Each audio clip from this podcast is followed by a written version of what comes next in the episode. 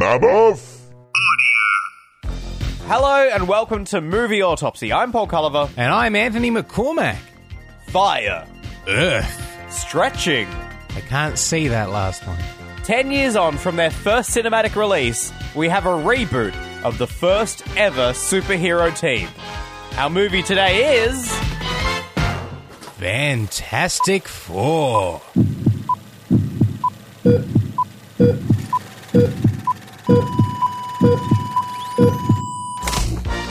This movie, plagued by rumor and innuendo and director issues. Yeah, oh, yeah. There's- I uh, mean, all the stories were like, "Oh, do you bring pegs just in case you need to put them on your nose? Bring a, you know, bring towels Yeah. in case the screen spews shit all over you." Yeah. Um, and I have to say, like we we've seen it, and we've since come out and read, you know, even more reviews now. Yeah. And the reviews of people who've seen it and say, "Well, I've seen it, and let me tell you." It's interesting when a film's the narrative about the film's making almost supersedes like what the movie is. So there's been Yes. there's been an ongoing sort of narrative about let's, let's lay it down. Josh Trank has directed Fantastic Four for the 2015 reimagining. Uh, a couple years ago, he did Chronicle, uh, much smaller budget found footage film about some high school students that somehow get some superhero powers and then the real world consequences of them trying to master those powers. Uh, after the success of that, got patted on the back, big studio. Hey, why you did that one? Why don't you direct another one? And then there's been all this kind of rumors and innuendo in the press that he's a, a nightmare director. He got dropped, or did he walk from a new Star Wars film? Yeah. all sorts of things. And uh, we were probably some of the first people in the world to see it because, uh, or at least uh, we didn't see it before any reviews came out, um, just because screenings were like tight. Oh, they were Shut were down. locked down. Embargoes were only lifted very soon before the movie came out, which is usually a pretty bad sign. And you noticed something about the running time, didn't you? That Yeah, I don't know how much can be read into this, and I, I've never really paid much attention to other movies, so maybe this changes a lot. But uh, we got the production note sent to us a couple of days before the screening, and it said 100 minutes, and I was like, "Oh, that's interesting. That has been. Let's just check what IMDb says." And it said 106, and then within about a day, it had dropped down to to 100. oh, So I guess you can't say that much from that, except that they were still editing, I guess, until yeah, right very up close until to. the I guess so, or they just hadn't updated for a while. But nonetheless, it seems like maybe they did trim a lot from this because hundred minutes, especially for a superhero film, very lean running time. Paul. There are r- reviews out there that are saying this is the worst thing that's ever happened to humanity since uh, the devil.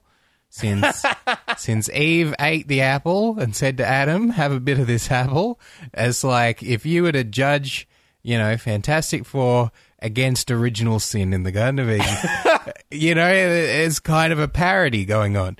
I think that's perhaps going too far. I think whoever's writing that didn't see the last two Fantastic Four films. well, yeah, that's that's the other thing. like, Well, let's put this in perspective of the last two Fantastic Four films. I, I think this movie has issues. Yeah. Before we go into spoiler territory, Yeah, yeah. Um, I think there is an alarming amount of baby in this bathwater.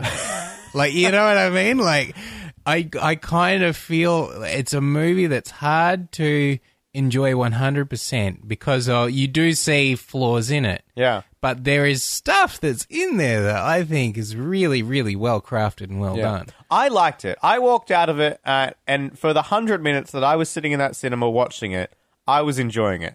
And then it was interesting that we walked out, and some of the people we'd seen it with were like, "Oh, I don't know," like they had a lot of misgivings, including yourself. And it Yeah. kind of, and then once I started to dwell on it, as we'll do over the course of this episode, there was a bit like, "Oh, that, yeah, that thing and that thing." But I stand by the fact, as I was in the cinema, Yeah. without afterthought, Yep. I was enjoying that film immensely. And I do see people coming at like people on Twitter that are tweeting, I've just come out of the cinema and I had a good time. That was me. That was me. You probably saw my tweet. well, I, I did, yeah, you came up because it's like, you know, you follow this guy, so I guess you Like, want... Stop telling me Twitter. I know. Uh, let, well, let's get into it into spoiler territory then. Let's. Uh, so we're going to talk about the film in depth. We're going to talk about the various twists and turns. But the best way for there to be no spoilers. is if you've seen the movie. Uh, and I would say, look, I think anyone that's a superhero fan, you got to go see this film.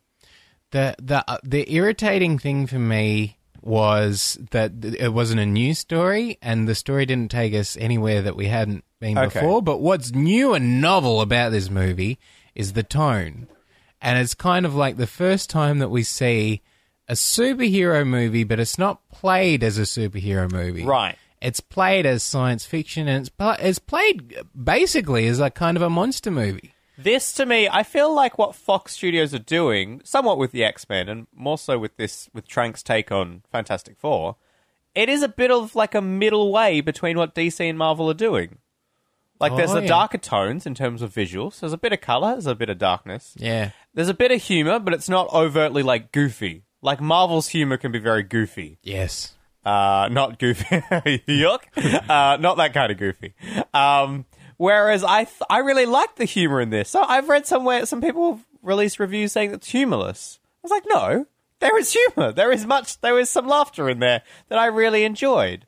Like I, I found the stuff with the kid read Yeah. at the start to be really endearing. Yeah, I really like. I read a review where people were like lambasting, lambasting, sir, And what the I performance of those kids. what I like about it, and it's kind of a, a roundabout thought, and I, I feel like the Jamie when it comes time that Jamie Bell is playing Ben Grimm, Mm. he doesn't get as much. He's more of an afterthought. I feel like it's kind of like Reed rings him up on the phone and says. Hey, you got to come down to this lab because the script says you need to be here to develop your thing powers. but it's kind of like what I like about it is that Reed has the brains and he has like it's kind of like teachers, people who should know better. The voice of Homer, Dan Castellan, well, how do you pronounce that? Castellaneta? Castellaneta? I mean, that's what- Castellaneta? Nana? Just say it with confidence. Okay, Dan Castellaneta. That sounds exactly like it. there what you it go. is. That's, that's you nailed it. Isn't it funny? We see that name so many times many in our times. life.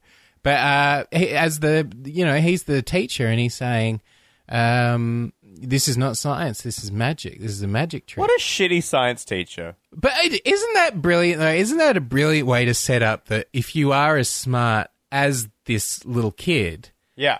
like this is how you're going to be treated? Well, that's like it's like every great scientist and philosopher that's gone before. Yeah. In the real world, like uh, you know, who was it? Uh, Galileo. Who's like, hey, I reckon uh, this Earth we're traveling around the sun, yeah, not the other way around.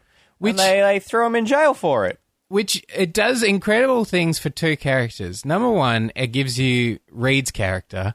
Number two, when you meet Victor later on, and Victor is just pissed. He's in a dark room.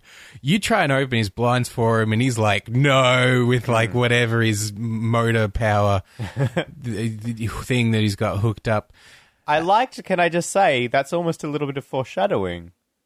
Oh, it is. That's true. That's true. Like yes. he's like, oh, I can do this remotely now with electronics, or in the future with superpowers. Yeah, but I I like that Victor like is a, like a hippie in almost in this movie. Like Yeah. he's the kind of guy that's like Tony Abbott saying we need more coal, more coal, and Victor Von Doom is saying, uh, "Don't you think that's going to be bad for the planet, Tony Abbott?" He um, it's funny because there was like the leaked thing or whatever released that he was going to be a hacker. Yeah, And I would argue that he's not particularly portrayed. He's a bit like Neo in the Matrix, like that setup when Yeah. he when he gets visited. well, he's literate. He's computer literate. Yeah, exactly. But he's like he's a programmer. He's not necessarily a hacker. I don't know if Yeah. they make that explicit. Can I just say about the kids before we move on? Yes. Can I? I don't know if this is a reference or if this is worth dwelling on. Quick reference: the thing that Reed wants to get from the Grimm power, you know, uh, you know, The car junkyard. yard, Yeah. is a power converter, Yes. and that's something that uh, Luke Skywalker always wanted. Oh. He just wanted to go to Tosche Station to pick up some power converters. And I, ju- I don't know if that's a reference, but I just thought it was worth mentioning. I well, what I love about that that's it is true. There's a Star Wars connection there, I guess. Is that too far a bow? It, well, it's a leap, but it's it's like Mister Fantastic stretches, you know. So it's Okay. Oh, okay. Hey. Oh, I see what you're doing. You, you right. did a super bad stretch. You bloody, you know, uh, in a kind of like production, like Josh Trank's got to write a thing, and he's got to be like, oh, you know, he's got to do a Reddit AMA, and I bet that'll All right, we'll move on. what I like about Ben Grimm's character, and it mostly comes from the little boy at the start. It doesn't come, you know, i- i- it's in there later on, but it doesn't. You, you feel like there are scenes missing, you know, sh- entire sequences cut from the film, and hmm. this would have played into it. But it feels like he isn't smart. Hmm. Like in not a derogatory kind of way. Like he's obviously smart enough to, you know, do the right thing and blah blah blah. But he's not, you know, build a teleporter in your parents' garage smart. Yeah. But he could just as easily have been a bully. Like you see his home life, and it's it looks a little rough. Like he gets almost roughed up by an older brother. Yeah. I, who I assume is an older brother. So like this is like every movie you've ever seen where he's like, you know, oh, he, now we understand why he's a bully. He he doesn't become a bully in this story. Yeah. He becomes the guy that's like, all right, you nerd, I'm going to be your bully. Like I'm to everyone's to go after you, but I'm to be the one that protects you Yeah. from them. That's very cool. Well, I don't, I don't look. I'm to say I don't know the Fantastic Four story that well from the comics, but certainly in the original movie with Michael Chiklis, he was like the bodyguard Yeah. of Reed, so that kind of carries through as of that sort of thing. What I want to get to, like the root of, yes. is are people not enjoying this film? Like I enjoyed this film, right? I really Yes. liked it. And there are definitely some holes. There are some plot holes and there's some issues with it. But I'm wondering whether people part of me is like, are people not enjoying this just because they've decided they're not gonna like it?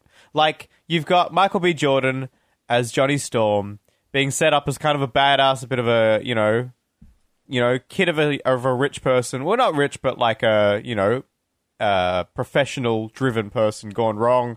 He's doing drag races. He's getting in, you know, he's getting his arm broken, all that sort of thing. Uh, but he's very intelligent, as we know. Yes. very intelligent.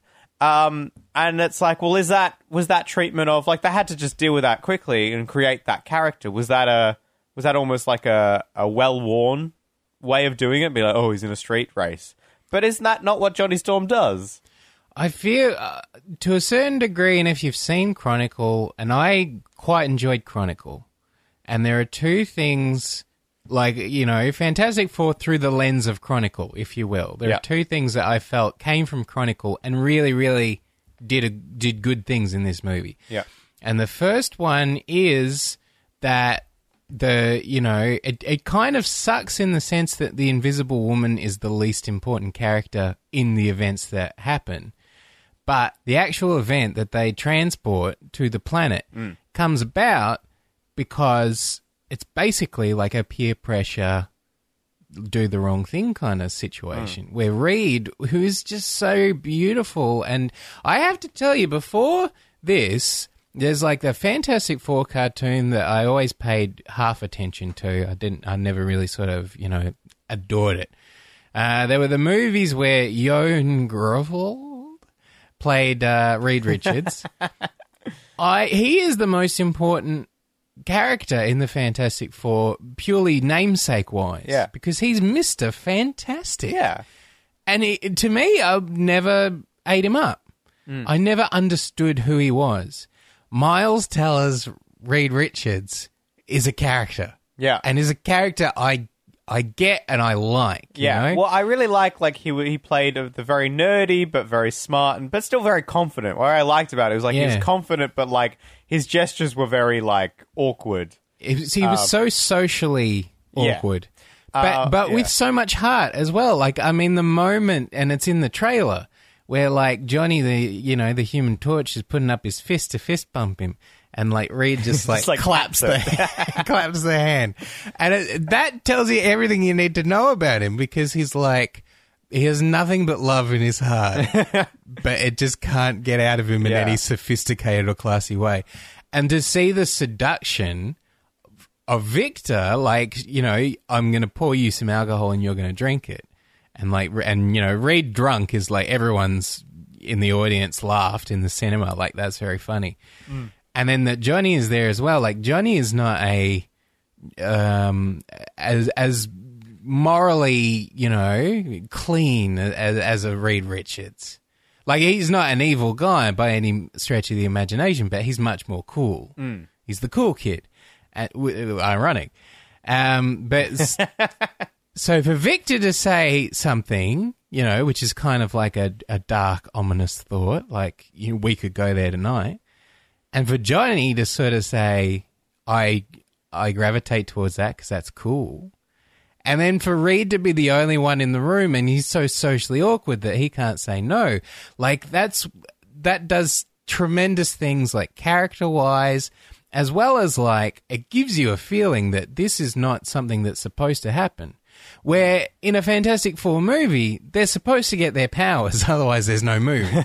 yeah. So for you to be rallying against the inciting incident of this movie that you know is going to happen, you know what I mean? I think it's doing something right there. Yeah, yeah, yeah. You know what's really interesting? I just realized this is he says much earlier on, or not much earlier on, but at some point earlier on to um, uh, Invisible Woman uh, before she's invisible. I don't want to be famous, and then the point that clinches it for him going into that machine is if you we don't go now, no one will remember you. Yeah, well, that's true. and it's kind of it almost when he said I don't want to be famous, you're like. Mm, maybe you do. Yeah. Maybe you do. Um, th- and I, okay, so I have a few issues with the Mr. Fantastic story in that he's like this nerdy, confident guy. He's confident in terms of his science and his ability, but n- not much else. Um, but then when e- all shit goes down, right? Okay, there's a few things. Let's follow this through. Yes. I was talking to you about this as we walked out of the cinema. He he's collapsed on the floor. He's all stretched out. He sees Johnny on fire, which logically yes, you would think that he'd think Johnny had died yes. like he's burnt his friend to a crisp. Uh, he knows that uh, Ben Grimm is rocks, but alive. Yep. I think he sees him. I don't know if he actually sees him, but he knows he's alive. So let's assume he. Don't.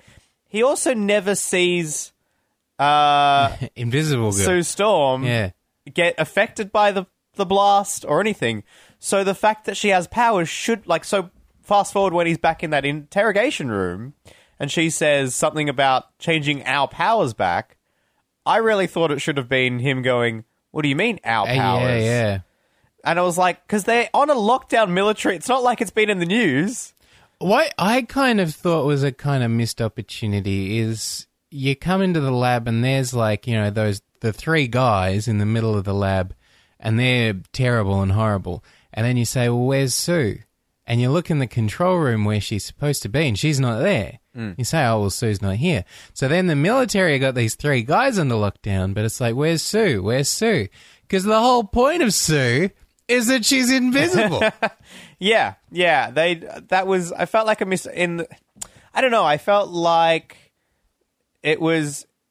He had figured out too much in a way. Like, yes, he's a very smart man, but did he just assume that Johnny Storm had powers? And I didn't understand. He runs away because he's scared. Like, fair enough. Yeah. But I did, he spends so much time. He spends like a year away from the base. Yeah. Isn't it? And then he, he's building a single person pod. yeah, and that suit he's wearing. That Yeah. seemed that, I, to me that I mean it was explained within the movie that he's wearing that to regulate his stretching, right? That was obvious. Did he know that? Did you know that? I, I didn't know that. Oh my god! So he built his own regulating suit. Yeah. Is that not Oh. made obvious in the film? Oh, he because is the moment, fantastic, The moment isn't he? when the suit breaks, Yes. he stretches out again Oh, on on Planet Zero. I didn't even. That's because I, read a review where they're like, "Oh, it doesn't explain where he wears the suit." It was like, but it's shown on screen. oh, that is very good. Uh, no, I didn't. e- I didn't even get that. See, I suspect yes.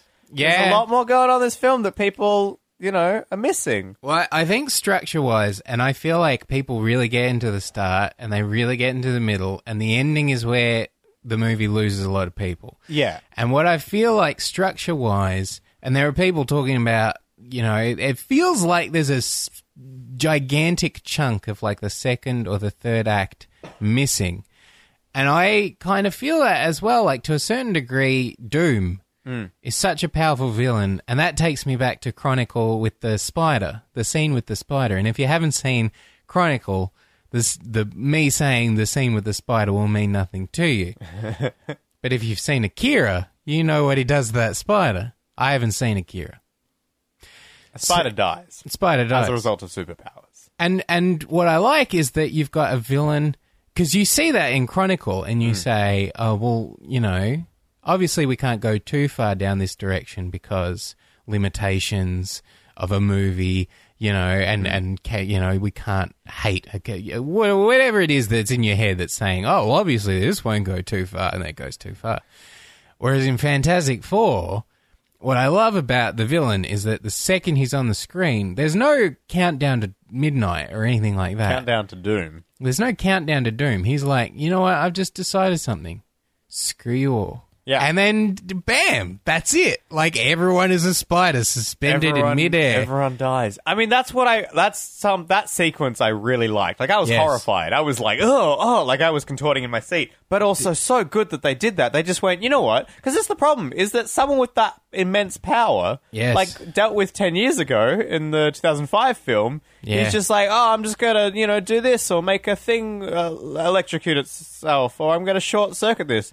No, if you have that kind of power and you're actually evil, you're just killing things. Yeah. And that's what he does. He walks through indiscriminately blowing up people's faces. yes. And the fact that he does it to the big corporate guy at the start, and you're kind of like, oh, this is horrific, but oh, yeah, you are a bit yeah. evil. You I were mean, gonna. It was always gonna happen. yeah, you're a bit of a suit. So, Um, but that was so good. I What- really liked that that, sequence. that it goes for about what one minute, two minutes, and that is the movie operating on all cylinders. Because number one, you've got Doom doing his thing. Hmm. Number two, no one is safe. Everyone is doomed. yeah, and I you know, liked, an and I liked that. Then at that point, it was up to the Fantastic Four to literally Num- team up. Number three, Ben Grimm stands up. He hears the siren. What's going on? And you're like, you know what? The Fantastic Four are probably the only ones. Like, you know, would they be affected? Would their brains blow up? And you think about Reed Richards, and you say, well, his head's really stretchy. Maybe it would go gung, like you know, maybe you know what I mean. And then, like, at, as well as the threat is Doom, but you know that Victor is uh, basically like a 4chan kind of, you know.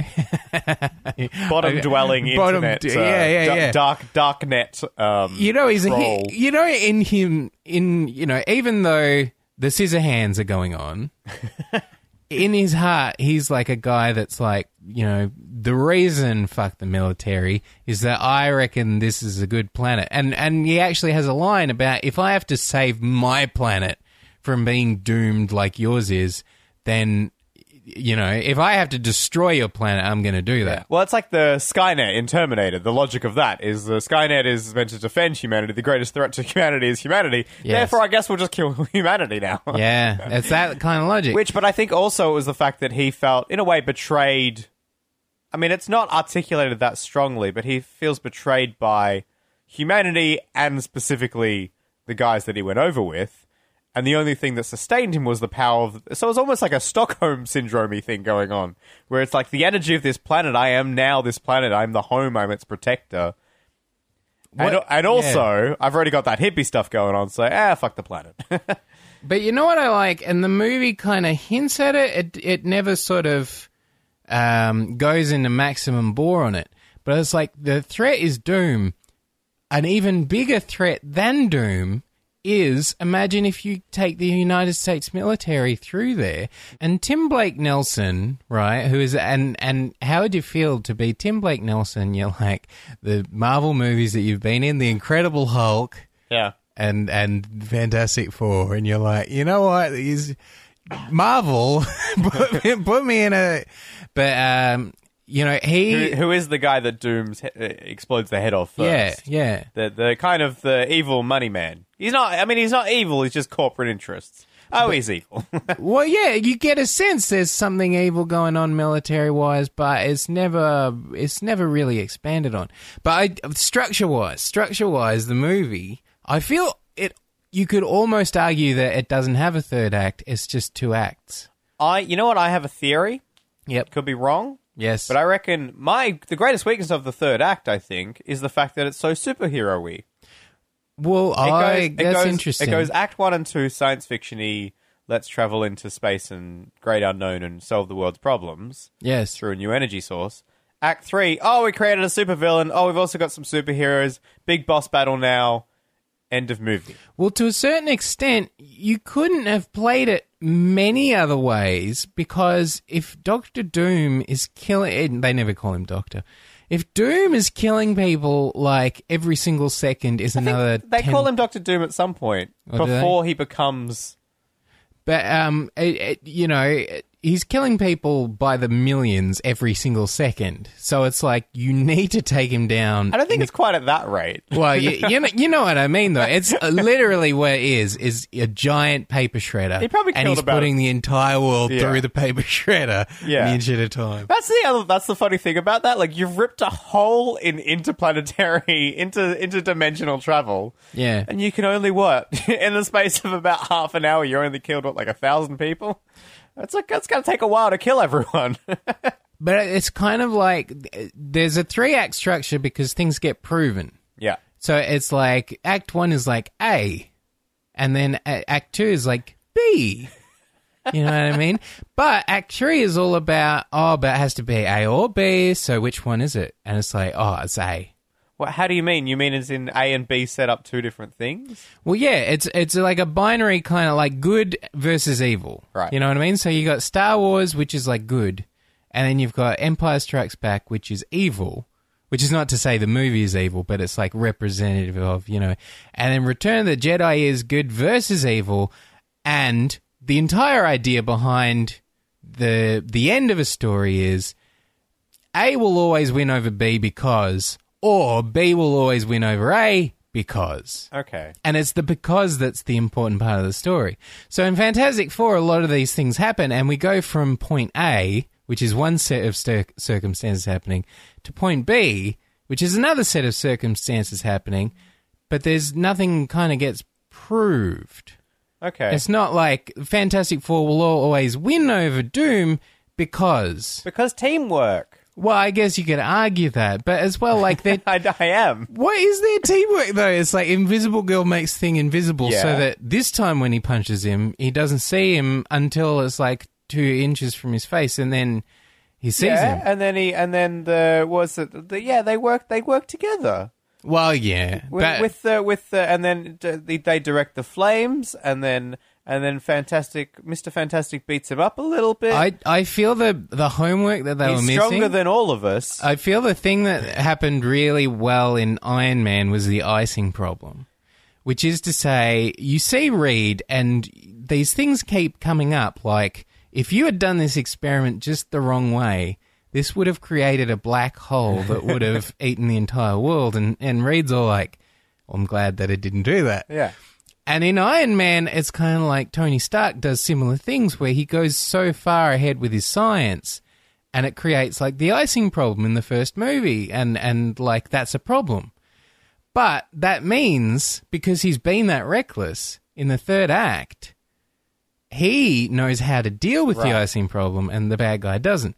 So like I was kind of hoping like it, it comes down to Doctor Doom saying, you know, you always think that you're smarter than me, Reed. And Reed says, "I am." And then he punches him or whatever. What what happens then? like he gives him a good punch. It's like I am smarter than you. Punch.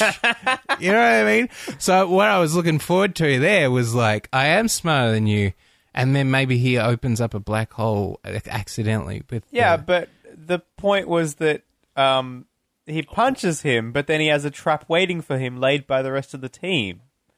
yeah.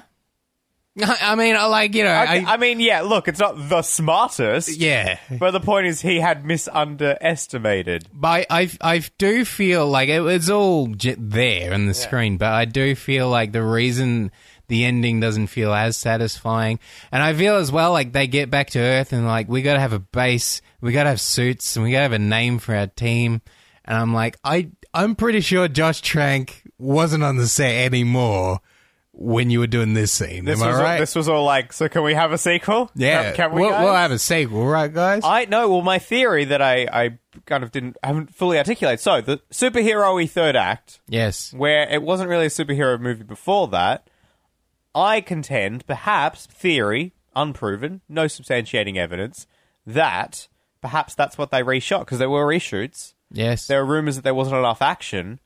If if you're to point at anything, I would say that perhaps there was a different ending to this film, and uh, they end up making it more. Uh, oh, we've got to send the Fantastic Four to go have a fight with Doom, kind of thing.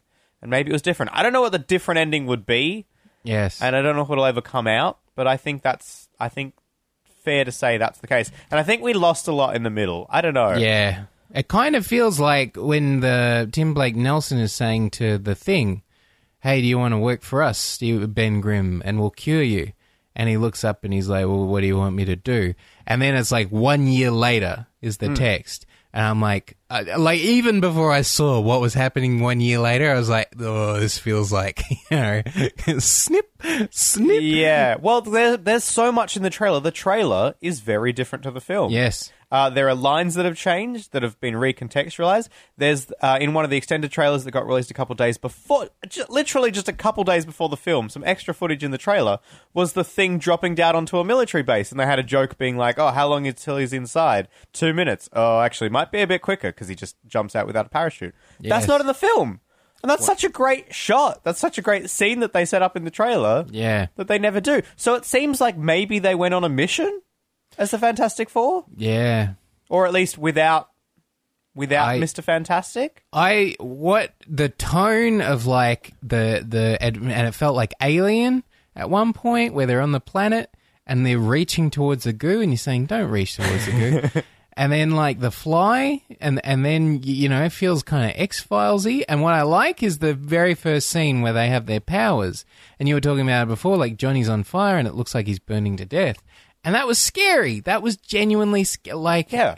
And it was because we were living it through Reed's eyes Yes. and body where he was like physically like incapable or at least incapacitated. He was trying to help, yeah. but he was he was putty mess elastic man. And I I really enjoyed that tone of it. Yeah. I I I enjoyed the, all the setup, and I enjoyed the intelligence at the start, and I I kind of would have liked to have seen more of the character, like especially Jamie Bell before he becomes big rock monster. Like it was interesting because Jamie Bell, uh, Ben Grimm, he suffers for being the thing. Yes, Reed suffers in this more than like like he suffers because he has to build this suit. Like otherwise, he's he is uh, an elastic mess. Um, Yeah. Whereas the Invisible Woman doesn't suffer so much for her powers, um, and neither does Human Torch because he's the happy-go-lucky. Look at me, I finally got a purpose. he's very happy. um, can we talk about uh, Doctor Storm, Reggie Cathy? yes, Uh, amazing! Oh my god, that voice just reverberating through my voice. Do you want to do it? Do you The want to? doctor is about to operate. Did, did he say that in the movie? he or- said that in the mask. Oh, okay. I don't know if that counts. okay. Um, I don't think he's aged a day since then. By the way, so good. Um, he was so good, and I think um, the killing of him, little bit like the Agent Coulson death in the Avengers. In the father figure has brought them all together. yeah, Dies. Now we have to avenge him, but also he died, and they kind of just moved on. yeah. Like could have been the unifying factor, but they were, they were kind of like he died, and we had like a little bit of a moment to mourn him, and then the whole building blew up. yeah. And it was like, oh, I guess he was going to die anyway, but at least we saw it. yeah. yeah, yeah. You know, I think about, um, and this is another Fox movie, uh, Alien Three, Yeah. and that was like a, a quite a young director.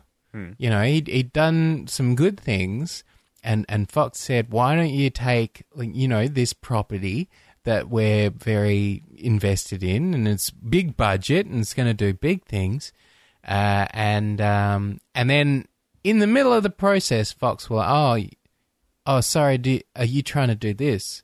Because we were thinking maybe do go the other way. Yeah. little little boy director, and that director was so frustrated by that that experience, and he disowned the movie, and he grew up to be. Excuse me for one second, Paul. I just need to cough. and he grew up to be. I'm just stalling, uh, anticipating. Yeah, yeah. David Fincher. So I think the moral of this story, I feel like Josh Trank, you know what I mean? A lot of people are going to be down on Trank.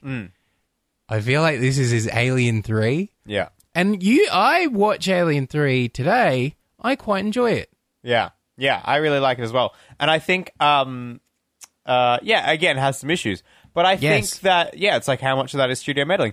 And a point, the reverse side that a lot of people are making is if these studios these studios should stop hiring these like new indie, you know, small budget directors that do well if they're not going to give them any creative license. Exactly. Like, don't put them on your big budget shit if you don't want a fresh take. Of course, the one exception to that. Colin Trevorrow with Jurassic World, now one of the most highly successful films ever. Yes. So probably they get everyone now is going to look at that and go, "Oh, give me some, give me some fresh blood." And how much of that would be Steven Spielberg? Like executives wanting to say, "Hey, Colin, please." Like I, I know there are stories about um, producing uh, Back to the Future. This is one of my favorite Steven Spielberg stories. Back to the Future, and uh, the head of Universal, Sid Sheinberg, at that time, and he, if you know the story of Brazil, which is the Terry Gilliam movie, and the studio didn't want to release Brazil uh, with the ending that it had. They wanted like a happy ending for it. And Sid Sheinberg is the head of Universal at that time. So Back to the Future, he gives a couple of notes. Um, you know the scene, Marty is in the radiation suit and he's saying to George, his father, You're going to take this woman to the dance where I'm going to melt your brain. I'm Darth Vader from the planet Vulcan. and Sid Sheinberg, you know, and, and Sid is a very smart man. I'm not saying every decision he's ever made is, you know, not a good decision. But this one, maybe, you know, he'd had a couple of drinks, but he'd said, uh, you should rename the movie Spaceman from Pluto. and Steven Spielberg, you know, he, uh, he's producing the movie, he's looking after the director and the two writers. He writes a memo up on the Universal board saying, Thanks for your notes, Sid. They were so hilarious. All of us laughed really, really hard. like as playing it as though it was a joke. And like Sid was too proud to say, no, actually, I was serious. Um, the only other thing I was going to say about this film is they don't explain or explore at any point why the machine sent them to Planet Zero. Like, why are those the coordinates? and whether it's a different planet, whether it's a different dimension, whether it, what Yeah. where, what is the planet? and the fact that uh, they two different uh, Doctor Storm and Reed, two different machines, get sent to in theory the same place because of the soil samples being the same. So that could be a thing to explore later on. Like, why is that the case? Why were they sent there of all places? because Reed wasn't even aiming for another planet. No, He was like, "This is China or something," and and Sue is all like, "Nah, ain't China." so Reed's not really as smart as he. Yeah, he got it was- He got it wrong. What an idiot! He's on the sleeping sleeping on the job. sleeping on the job. And wait, and he never actually um made romance with um Invisible Woman, right? Yeah, so I mean, when the studio comes in and says we're taking the movie over from you, Josh Trank, and we're going to put everything in that we want to do, and they didn't even put in that they romance, so they're sleep on the job. Well, I'm looking forward to Fantastic Four versus the X Men, directed by Bryan Singer, coming in two years' time. yeah, Let's be honest. it's going to be some kind of reboot. I Yeah. feel. I think. Well, I hope this cast. This cast absolutely delivered. Oh, yeah. I love this cast. Yes. So I hope they keep them. Obviously, Trank has washed his hands of it. He's gone. Yeah. but I want to see this cast, and I want to see they've started something. They didn't absolutely deliver it. They didn't nail it. Who knows where that fault lies? But I got to say, I want more of this. I want more of this reboot. Yes. Yeah. Well, that's our movie autopsy for Fantastic Four. You can tweet at us at Movie Autopsy. We're also on Facebook. Look us up there. Let us know if there's any movies coming out that you'd like us to do. Remember to subscribe on iTunes or your podcast app of choice if you haven't already. Just search for Movie Autopsy and you'll get new episodes every week. I've been Paul Culliver. I've been Anthony McCormack. We'll see you next time. See you then.